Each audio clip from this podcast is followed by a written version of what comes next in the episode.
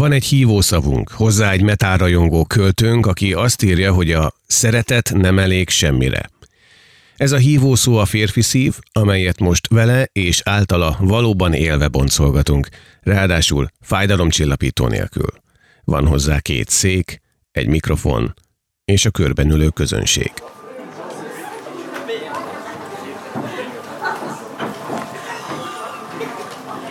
A székben a bűnügyi irodalom egyik legavatottabb hazai ismerője ül, akinek félbehagyott költemények című kötete igen erős betekintést nyújt két privát pitvar és kamra aktuális állapotába. Babicki Tibor, célvész előtt és után. Figyelmes hallgatást kívánok, én Horváth Gergely vagyok. A soron kívült arra találtuk ki, hogy egy beszélgetéssel közelebb kerüljünk kedvelt szerzőink lelkivilágához. Ez itt most radikálisan teljesül. Tessék figyelni, a mikrofon mindent vesz. Kezdjük ott, ahol e kötet indul, vagyis a költő szavaival szólva. Az építőmester. Ha fallal vennéd körbe kertedet, mert rémiszt a külvilág, és félsz, hogy javaidat barbárok dúlják fel, hívj egy építőmestert. Szabj rövid határidőt neki, rábólint majd. Fizetségül a napot és a holdat fogja kérni, és a szívedet, mely nem benned dobog. Ígérj meg mindent. És amikor már majdnem kész a fal, és erőt vesz rajtad egy másfajta rettegés, hogy biztonságban ülhetsz ugyan, de fény és szerelem nélkül új falad mögött, cserélj alakot, és csavard el az építőmester fejét. Hagyd, hogy szeressen, szűj neki utódokat, aztán egy alkalmas pillanatban, hajnalban legkivált, vágd el a torkát. A fal majdnem kész. Be tudod fejezni egyedül is. Megmaradtak a fények, és van még szerelem. Apró termetű korcsok kergetőznek a fallal körbezárt kertben. A nap kihuny, ahol csak egy kavics. Szívedet belepi a dél. Ezeket a verseket talán másfél évvel ezelőtt kezdted el. Több. Több két éve. Hmm. Kezdted el csepegtetni a Facebookon. Ahogy visszanézünk, a történelemkönyvek azt szokták csinálni, hogy a költőnek ez és ez a korszaka. Hát ez nem a rózsaszín. Mi történt ebben a két évben? Fú, sok minden. Gyakorlatilag, hogyha picit általános és elkerülő választ akarnék adni, amit nem akarok, úgyhogy aztán kifejtem, de hogy így summázva az egészet, igazából teljesen a legalapabb alapoktól újra kellett húznom az egész életemet. Volt ebben a két évben sok halál, volt egy pozitívnak vagy könnyűnek nem nevezhető vállás, a vállás közepén két gyerekkel, és minden, ami ehhez kapcsolódik. Tehát az otthon megszűnése, nem tudom, lakáseladás, költözés, csomagolás, tárgyak, érzések, múlt idők, nem tudom, mindenfélének a szelektálása. Eldönteni azt, hogy mi kerül szemétre, mivel érdemes még foglalkozni, és egyáltalán mi az, ami maradt, amiből el lehet kezdeni bármit újra felhúzni. Hát ez. Váratlanul ért mindez a helyzet, amit most elmondtál? Hát hogy mondjam, a halál része azt hiszem mindig váratlanul éri az embert, tök mindegy mennyire számítasz rá, vagy mennyire vannak rá utaló jelek, vagy mennyire követhetőek bizonyos folyamatok. De itt nem csak, nem csak idős családtagok haláláról van szó, hanem barátokéről is, akik nagyjából velem egyidősek. Az meg aztán végképp hirtelen. Hát a vállás része is hirtelenül érintett, igen. Mondhatni derültékből tökörrugásként ért a dolog. Rohadt sokat gondolkoztam rajta, hogy kellett volna ellátnom, vagy hogy mit kellett volna látnom, vagy hol kellett volna, és mit megpillantanom, de azt gondolom, hogy ez tök fölösleges. Tehát már az elején arra jutottam, hogy tök fölösleges ezen tipródni. Tehát magával a, a tényel, meg a végkifejlettel kell valamit kezdeni. És az nyilván, hogyha azzal elkezd valamit kezdeni az ember, az, az elvezet, meg elvezetett a, a saját mély rétegeimhez is, vagy, vagy ilyen ismeretlenebb tartományokhoz. Mint a párhuzamos történetek második kötetének a címe, a néma tartomány. Van egy ilyen néma tartomány mindenkiben. Ez költőileg jót teszem. Hát, hogy mit tesz jót költőileg, fogalmam sincs. Szóval ezek ilyen tök szép dolgok, hogy az ember művészetről, meg költészetről gondolkozik, meg verseket ír, meg, meg novellákat, de amikor bejut az igazán nagy szar, vagy nagyon komoly krízis helyzet adódik bármilyen szinten az ember életébe, akkor ez valójában mindaz, amit a művészetről tudunk, vagy tudok, az, az mind tanult dolog, vagy egy csomó része tanult dolog és minden komoly határhelyzetben a tanult dolgokat felejtél az ember először. Tehát amikor nem tudom, a túlélésre hajtasz, vagy arra, hogy mondjuk ne bolondulj meg, vagy csak kicsit, akkor valami kevéssé foglalkoztatnak a Nibelungizált Alexandrinak. Mi az, amit mondjuk világnézet szempontjából újra kellett gondolnod? Valamelyes tisztelettel szemléltem mindig azokat az embereket, akiknek világnézetük van. Nekem soha az életben nem volt világnézetem. Mit volt? Hát életem. ami folyamatos változásban volt mindig, és nyilván most is folyamatos változásban van, de hogy soha nem kerestem ilyen típusú kapaszkodókat, hogy úgymond megtanuljak eligazodni az életben, mert, mert ha ezt így csinálom, ha ehhez ragaszkodom, ha így meg így történik, vagy így meg így gondolkodom róla, akkor az ad nekem valami biztonságot a mindennapokhoz. Ilyen szinten nincsen szükségem biztonságra a mindennapokhoz pontosan azt a nyitottságot szeretném és szerettem volna mindig megőrizni, hogy ha más nem is, de inkább mást is természetesen, de hogy legalább a saját életemet képes legyek követni, vagy hogy saját magammal, meg a körülöttem zajló dolgokkal lépést tudjak tartani. Ez a lépéstartás ez viszont nem megy úgy, hogyha bezárom magam egy dobozba, hogy én ezt gondolom, ezt hiszem, a világ így folyik, nem, ez nincs így, mindig máshogy folyik. Igen, ez a versekből kijön. Ez a nem világlátás. hogy mert világvakság. A világ, világvakság, igen. Akkor nem is kapaszkodtál semmiben, ezt most szándékosan sarkítom így. Mihez fordultál, ahogy ezt a radikális szituációt valahogy értelmez, vagy könnyebbé tud? Nem tudom, sex, drugs and rock and roll, aztán nyilván eljut az ember a másik hármashoz, az Istenhoz, a család. Passz. Kettő között vagy? Hát ez most valószínűleg az interregnum, igen.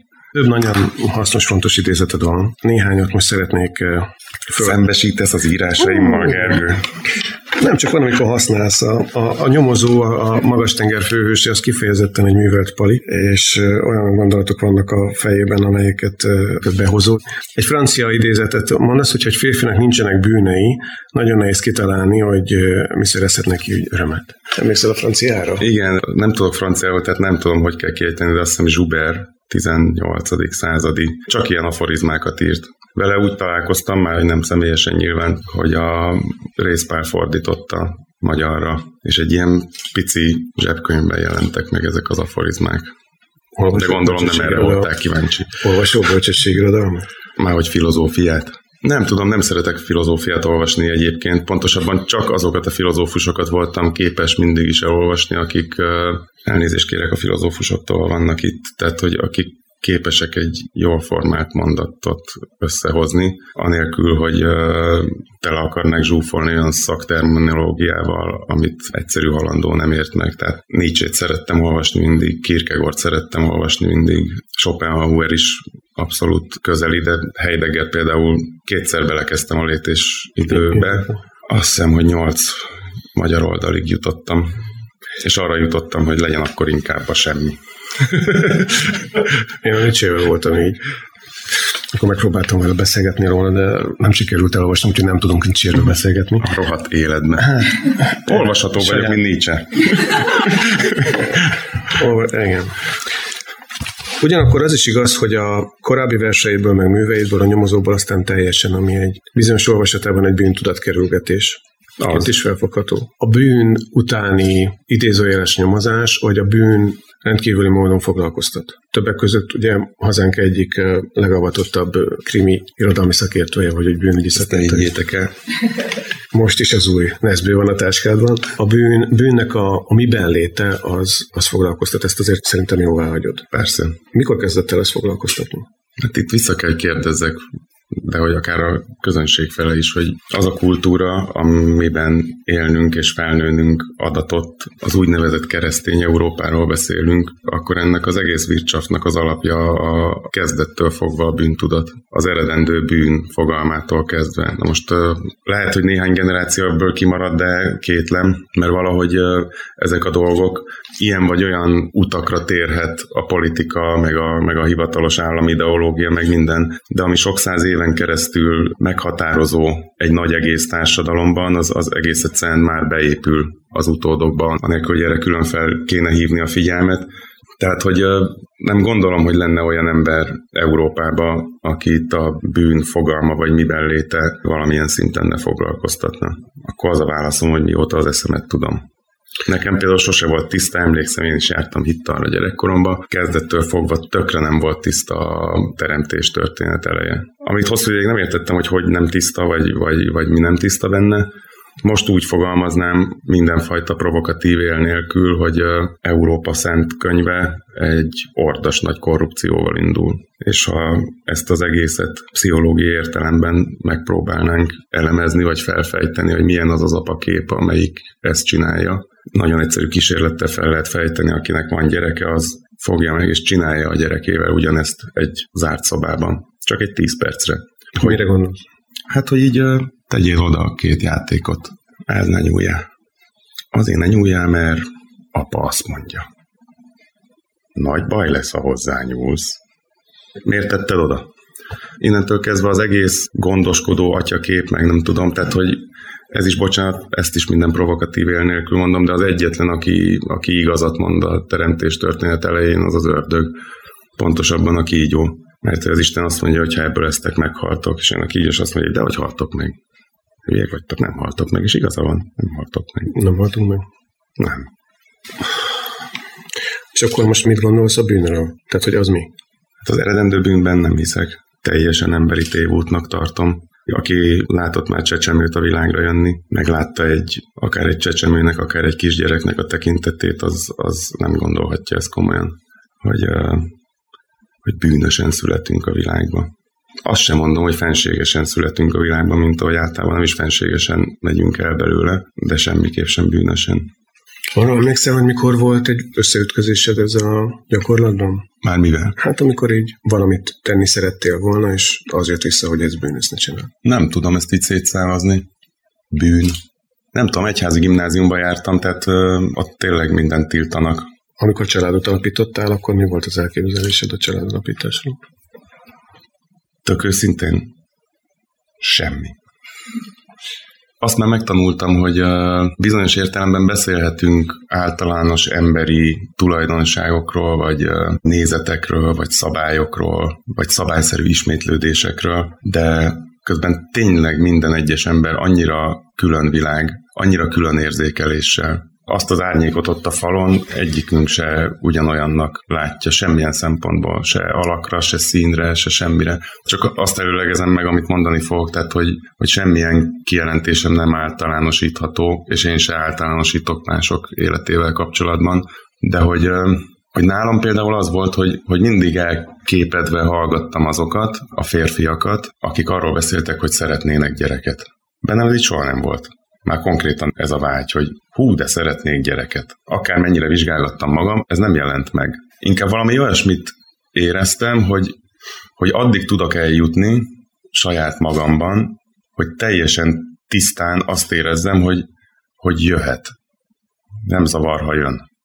És hogy minden egyéb az utána fog kiderülni hogy az, az egész hogy működik, mert azt bármennyire, tehát egy gyerek születése is pszichológiai értelemben krízis pont az ember életében. Ugye a pszichológiai krízisnek azt nevezzük, amikor minden, amit addig tudtál a világról, minden, minden rutinod, minden tanult dolgod egész egyszerűen értelmét és jelentőségét veszti.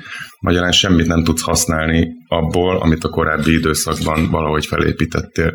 A gyerek születése természetesen pozitív krízis, hiszen a, a végkifutása az egy abszolút pozitív dolog, de ilyen értelemben az, és mint ilyen, erre nem lehet felkészülni, semmilyen krízisre nem lehet felkészülni. Viszont annyit előre tudtam az egészről, hogy uh, iszonyatosan fontos dolgok fognak történni. De hazudnék, ha azt mondanám, hogy bármit láttam belőle előre. Arról volt elképzelésed, hogy a gyerek számára mi lehet fontos?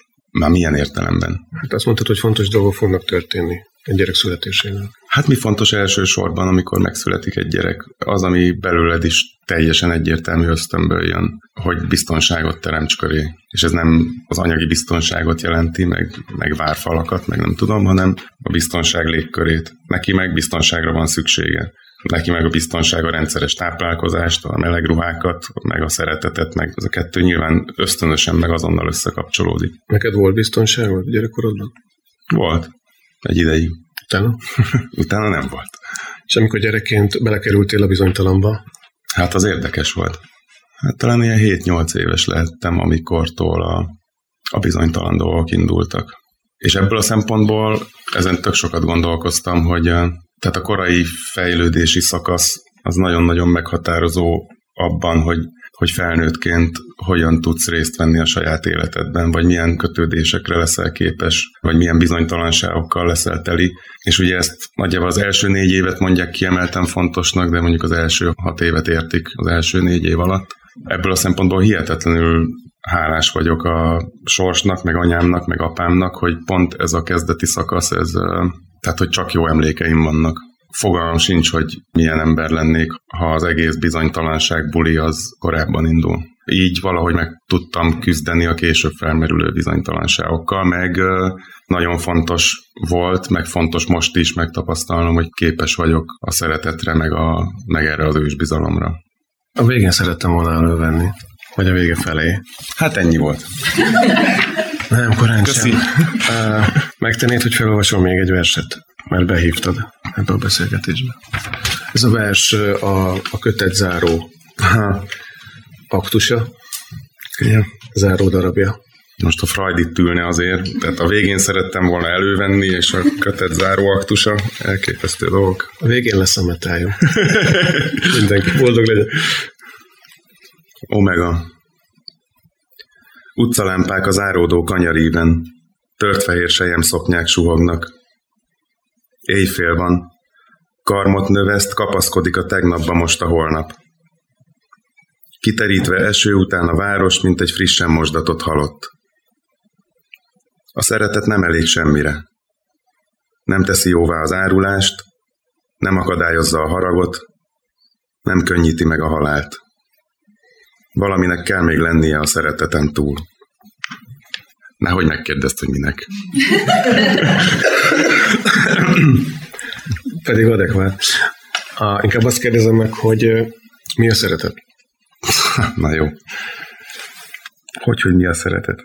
Hát azt tudom elmondani, amin én keresztül mentem. Az én gondolatom, fogalmam a szeretésről az radikálisan megváltozott. Akkor, amikor Ugye jobb szó erre kifejezés nincs, de a megtérést, mint fogalmat tudom erre mondani, és egyre világosabb lett az számomra, hogy Isten, akit egyébként soha nem tagadtam, tehát mindig lét, valamilyen létezőnek tekintettem. Megértettem valamit, hogy lehet másképp nézni arra az édeni történetre, amikor a boka magasságú kígyó becsúszik a képbe, és lehet úgy tekinteni az egész Bibliában foglaltakra, és ezt akkor lett számomra nagyon erős, amikor is egyértelmű, amikor az elejétől a végéig olvastam, és nem szemelvényeket olvastam. Ez egy történet, hogy ez az Isten egy gondoskodó Isten is, és az a fajta szeretet, amit én gondoltam, az egyáltalán nem, nem az, amiről itt szó van. És amikor én addig emberi kapcsolataimban, párkapcsolataimban, családi kapcsolataimban, emberi vonatkozásban mindig azt, hogy na de hát én szeretlek, na de hát én teszek szeretett gesztusokat. Hát az mondjuk úgy, hogy egy hiányos kép és gyakorlat volt a szeretetről. Ezért próbáltam föltenni ezt az egyébként nyilván közhelyes és nehezen megválaszolható kérdést, hogy olyan helyzetben, amit itt szavakba sikerült neked megfognod számunkra, és nekem is nagyon sokat jelent ez a vers, minden ütésével együtt, ahhoz, hogy azt mondod, hogy még valaminek lennie kell a szereteten túl, akkor engem érdekel, hogy hogy látod a szeretetet. Én ebben a fajta égi szeretetben, amiről te beszélsz, ebben én egyáltalán nem hiszek. De ettől még könnyedén el tudom képzelni, hogy valaki ezt megtapasztalja, és nyilván azt meg nem nehéz elképzelnem, hogy valaki hisz benne. És hát hajrá, és tök jól van ez így. Igazából minden, ami az emberi életben a szeretethez kapcsolódik, az tele van bizonytalansággal. Például a szeretet kérdésében a, a fókuszomat az ember és ember közötti relációra, meg minőségre helyezem, sem mint arra, hogy most ül-e valaki, aki gondoskodó tenyerét a földgolyó fölé helyezi vagy sem. Nem beszélve arról, hogy azt tapasztalom, meg tapasztaltam, és úgy is látom, hogy ennek a fajta égben lakozó, szerető és gondoskodó Istennek a képe vagy ideája, az pontosan azért jelent meg az emberben, mert hogy kell, ez egy akkora, akkora érzés, és annyi, annyi felelősség van benne, és az emberi viszonyaink között annyira tele van titokkal, homályjal, meg bizonytalansággal, hogy egész egyszerűen kellett teremteni valamit, ami tuti biztos, amire lehet azt mondani, hogy bármi van, ott van valaki, aki engem személy szerint szeret. Még ha körülöttem minden tönkre megy, még ha én nem vagyok képes rá, még ha izé, de hogy szükségünk van a szeretetre. Én ezzel szemben inkább megpróbálok arra fókuszálni, hogy csúnya szó, hogy illeszkedjek a környezetembe hogy arra fele figyeljek, ami bennem meg körülöttem történik, meg a körülöttem élőkkel. Mi az, ami alapján mondjuk ítéletet hozol abban a kérdésben, hogy valami jó vagy rossz? A helyzet. Oké. Okay. Van férfi léra? Egyre divatosabb ilyesmikről beszélni. Valahogy ezzel kapcsolatban is azt látom, minden ilyen fajta különbözés vagy különbségtevéskényszer történjen az gender szinten, politikai ideológia szintjén, tehát az emberi élet teljességének a hiányát mutatja. Egész egyszerűen, hogyha rendbe vagy magaddal, ha képes vagy figyelni másokra, akkor rohadtul nem érdekel hogy ki milyen oldali, hogy azt a költeményt férfi vagy nő hozta létre, ezek ilyen pótcselekvések. A költészet szempontjából teljesen mindegy. És az, hogy különbségek vannak férfi meg nő között, hát igen, különbségek vannak férfi meg nő között, de ezzel mi a gond? Nyilván egy női megközelítés, egy női látásmód teljesen más, mint egy férfi látásmód. És erről kitűnő tanulmányokat lehet írni, meg, meg hosszal lehet rágni a gittet, de összességében abból a szempontból, hogy mit tudom én, 300 év múlva, ha elolvas valaki egy Tóth Kriszta verset, vagy elolvas valaki egy Györfi Ákos verset, akkor két jó költeményt fog olvasni. Mert ha nem így történik, akkor 300 év múlva nem fognak Tóth Krisztát és Györfi Ákost olvasni hanem ha az arról szól, hogy miért női az én látásmódom, vagy miért férfi az én látásmódom, akkor az egészet megette a fene. Ezek a versek, amik a félbehagyott költeményekben vannak, azt eh, én úgy fogalmaztam meg magamnak, hogy eh, versmetál, acélszavakat gyúrtál ki magadból, esetlenül fogalmazom, de talán érthető. Ez az egyik oldala. És ugyanabban a pillanatban ezek olyan mélységű lírai állapotok, hogy bár soha nem tettem fel ezt a kérdést, hogy van-e férfi líra vagy női líra, mégiscsak megjelent valami annak a sejtelme, hogy ezt így, elnézést kérek mindenkitől, de ez így nőből nem tud kijönni. A képek sem. Mint hogyha alul menne a vulkán, dolgozna ezerrel, de amikor kitör, akkor nem az van, hogy minden táborít, meg fölperzsel maga körül mindent, hanem ilyen szép, gyönyörű bazaltalagzatok. Igen, de, de nincsenek egyértelmű, tehát hogy az lehetséges arról beszélni, hogy a felszíni szerkezetben mi látható jobban. Tehát ha meghallgatsz két tétel Vivaldit vagy Bachot, akkor elsősorban a, a finomságok fognak feltűnni. Aztán utána bekapcsolsz egy metallikát, akkor meg az akatolás fog feltűnni. Aztán ha ülsz, és akkor újra visszamész a bakra, és odafigyelsz az alsó szólamokra, akkor rájössz, hogy amit eltakarnak a cirádák, amik, amik elsőre bejönnek, az végig egy ilyen és akkor, és akkor visszamész a metallikára, és akkor rájössz, hogyha, hogy az a iszonyat energia, ami, ami a tetején az akatolásra elnyomja, hogy mennyi cirádát rejt. De ugyanúgy zenéről beszélünk. Az irodalomban, meg minden művészetben azt hiszem, hogy a Szilvia Plath írta, hogy akkor jár jól egy író, hogyha a lelke androgyn. De hogy ennek a kettősségnek éppen melyik korszakban melyik eleme erősödik fel. Én azt gondolom, hogy tisztán férfi líra és tisztán női líra, vagy férfi vagy női irodalom így, így vegy tisztán nem létezik. Mi volt a legdurvább érzés, ami mondjuk most elmesélt az elmúlt két évben? Mi volt az a mélység, amivel mentél, ami, amivel a legnehezebb volt megküzdened? Ezt szerinted így meg lehet fogalmazni? Nem tudom, ebben benne van. Az, hogy meg fogok halni, az volt a legkeményebb érzés. Ha így egy mondatba kell. Valaminek a kitartottsága is iszonyatosan pusztító tud lenni, tehát nem a Kosztolányi féle, ha 40 éves érzése gondolok, az is eljön az ember életében, gyönyörű vers egyébként, hanem az, amikor hosszan vagy egy olyan közegben vagy létállapotban, ami ennyire nem villámcsapásszerűen rossz, hanem szép lassan folyt meg. És mit kezdtél ezzel az érzéssel? Túl azon, hogy megírtad? Hát rengeteget dohányoztam. Ezzel nem lehet mit kezdeni. Lehet kapni hozzá külső segítséget, meg odafigyelést, az tényleg nagyon sokat segít, apróságok is. De összességében mindennek megvannak a, a maga fázisai, meg fokozatai, amiket így nem lehet megúszni. Végig kell menni rajta. egyetlen feladat van, hogy élt túl de attól még ugyanúgy, ahogy egy gyerek fejlődésénél sem lehet kisporolni bizonyos szakaszokat, vagy ha esetleg bizonyos szakaszok kimaradnak, azok mit talán komoly idegrendszeri problémákat jelentenek, hogyha kimarad a kúszás, vagy nem tudom. Ugyanígy van minden traumafeldolgozással is, hogy nincs rá recept, hogy ezt akkor most egy hét alatt megoldjuk, hanem egész egyszerűen el kell telni az időnek.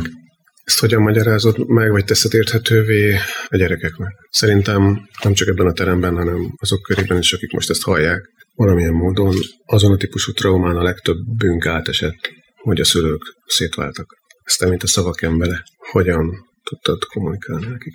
Nyilván beszélgettem velük erről az egészről, de ezt az ilyen analizálás részét feléjük, ezt nem akartam túltolni, hanem egész egyszerűen azt gondoltam, és azt látom, hogy nagyjából be is jött, hogy azzal, ahogy a, az életük továbbra is megmarad, ahogy én is megmaradok, az anyjuk is megmarad, ahogy ö, tök sok energiát beletéve, de jó viszonyban maradtam az édesanyjukkal, tehát hogy nem feszültséget, meg egymás marását látják ebbe az egészbe, hanem szülinapja van bármelyiknek, akkor, akkor azt látják, hogy le tudunk ülni egy asztalhoz, megvacsorázni, és nem tudom, mindenki jókedvű tud lenni. Tehát, hogy, hogy igazából azon voltam, hogy Persze sok sérelem ér, de hogy, hogyha rájuk figyelek, akkor bizonyos szempontból ezek, ezeket a sérelmeket kurvára félre kell tenni, mert az okoz bennük Alapba persze okoz az egész valamekkora törést, de hogy, hogy az okoz bennük igazán nagy törést, meg bizonytalanságot.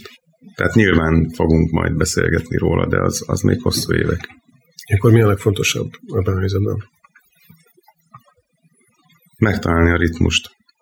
De nyilván mindenkinek az élete beáll valami fajta a ritmusra, és az, amit megszoktunk az életünkkel kapcsolatban, meg a napjainkból, az nyilván közben bele se gondolunk, hogy, hogy mennyire befolyásolja az összéletünket. Tehát például, hogyha gyereked vagy gyerekeid vannak, akkor úgy éled a mindennapokat, mint akinek gyereke vagy gyerekei vannak.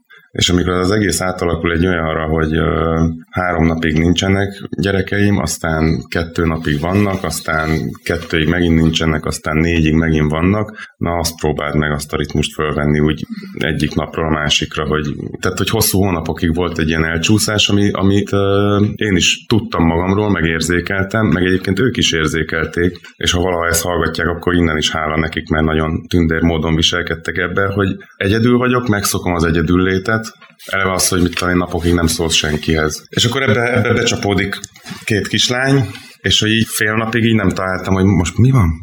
Ne, nem értem, ne egyszerre. Akkor eltelik az a fél nap, apa benne van, oké, okay, jaj de jó, frankó, puf, és akkor nincsenek. És akkor fél, nap, fél napig így ülsz a konyhába. Hát most hol vannak?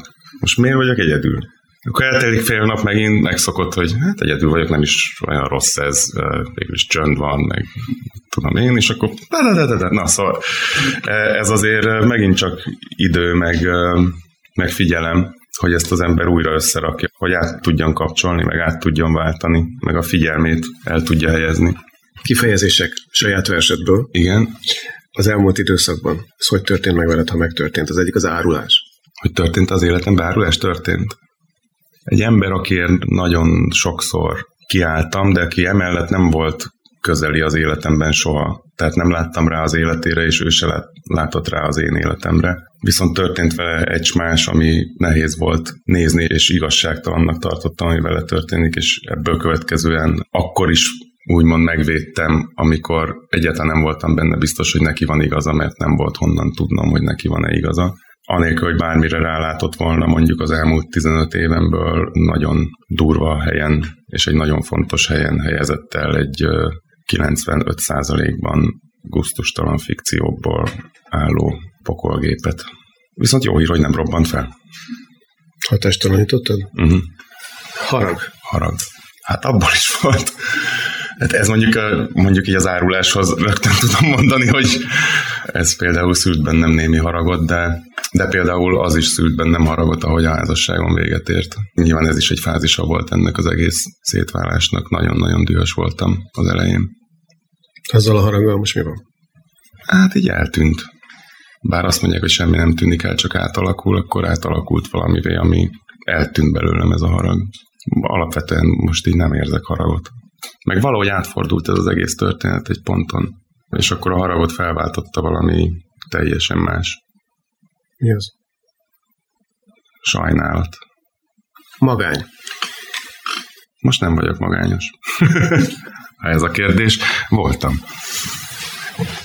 Néztél-e vissza, és bezárultál le? Hát nem, nem. ne nézz vissza haraggal. Te sehogy nem néztem vissza. Igen, a hallom.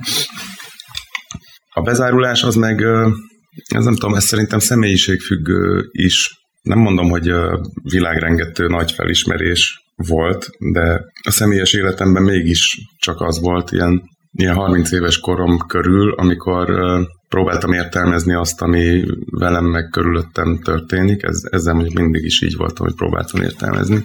És tök sokat segített maga a felismerés, hogy, hogy én egy átverhető ember vagyok. Ez azt jelenti, hogy képtelen vagyok nem bizalommal fordulni az emberek irányába. És ezen akkor tök sokat gondolkoztam, hogy, hogy kifizetődőbb lenne bizalmatlanabbul létezni a világban. Viszont közben arra is rájöttem, hogy én úgy nem szeretnék élni, meg szerintem nem is tudnék. Úgyhogy azzal kellett szembesülnöm, meg elszámolnom magam felé, hogy uh, időről időre bele fog futni olyan dolgokba, amelyeknek a veszteségét uh, így vagy úgy el kell tudnom könyvelni, vagy el kell tudnom bírni.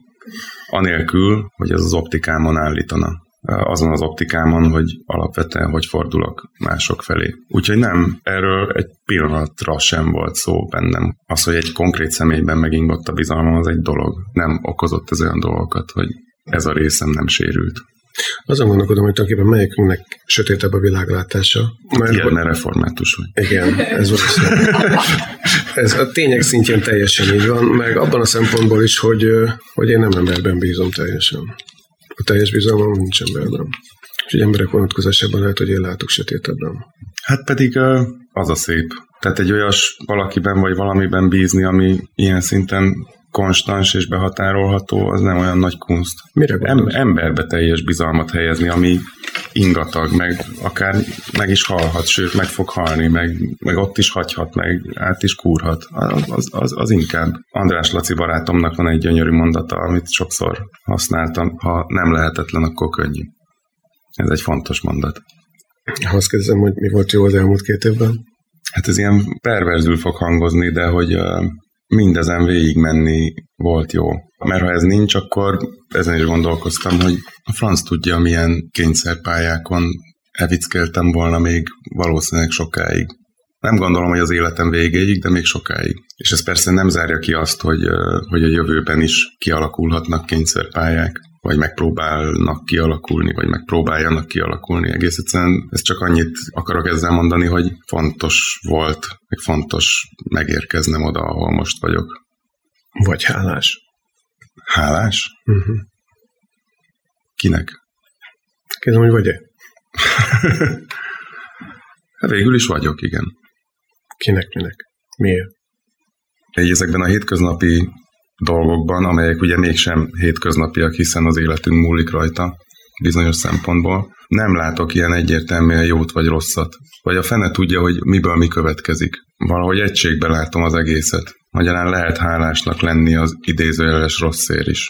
Mert hogy ráébresztett egy csomó mindenre. Ezt a hálát kinek vagy minek mutatod? Ki a címzet? Kell, hogy legyen címzetje? Hát valami történik vele. Hát az történik vele, hogy érzem. Nem kell minden áron rápakolnom valakire, vagy valamire. Akkor már csak azt hiszem, hogy egy kérdésem maradt. Miben hiszel?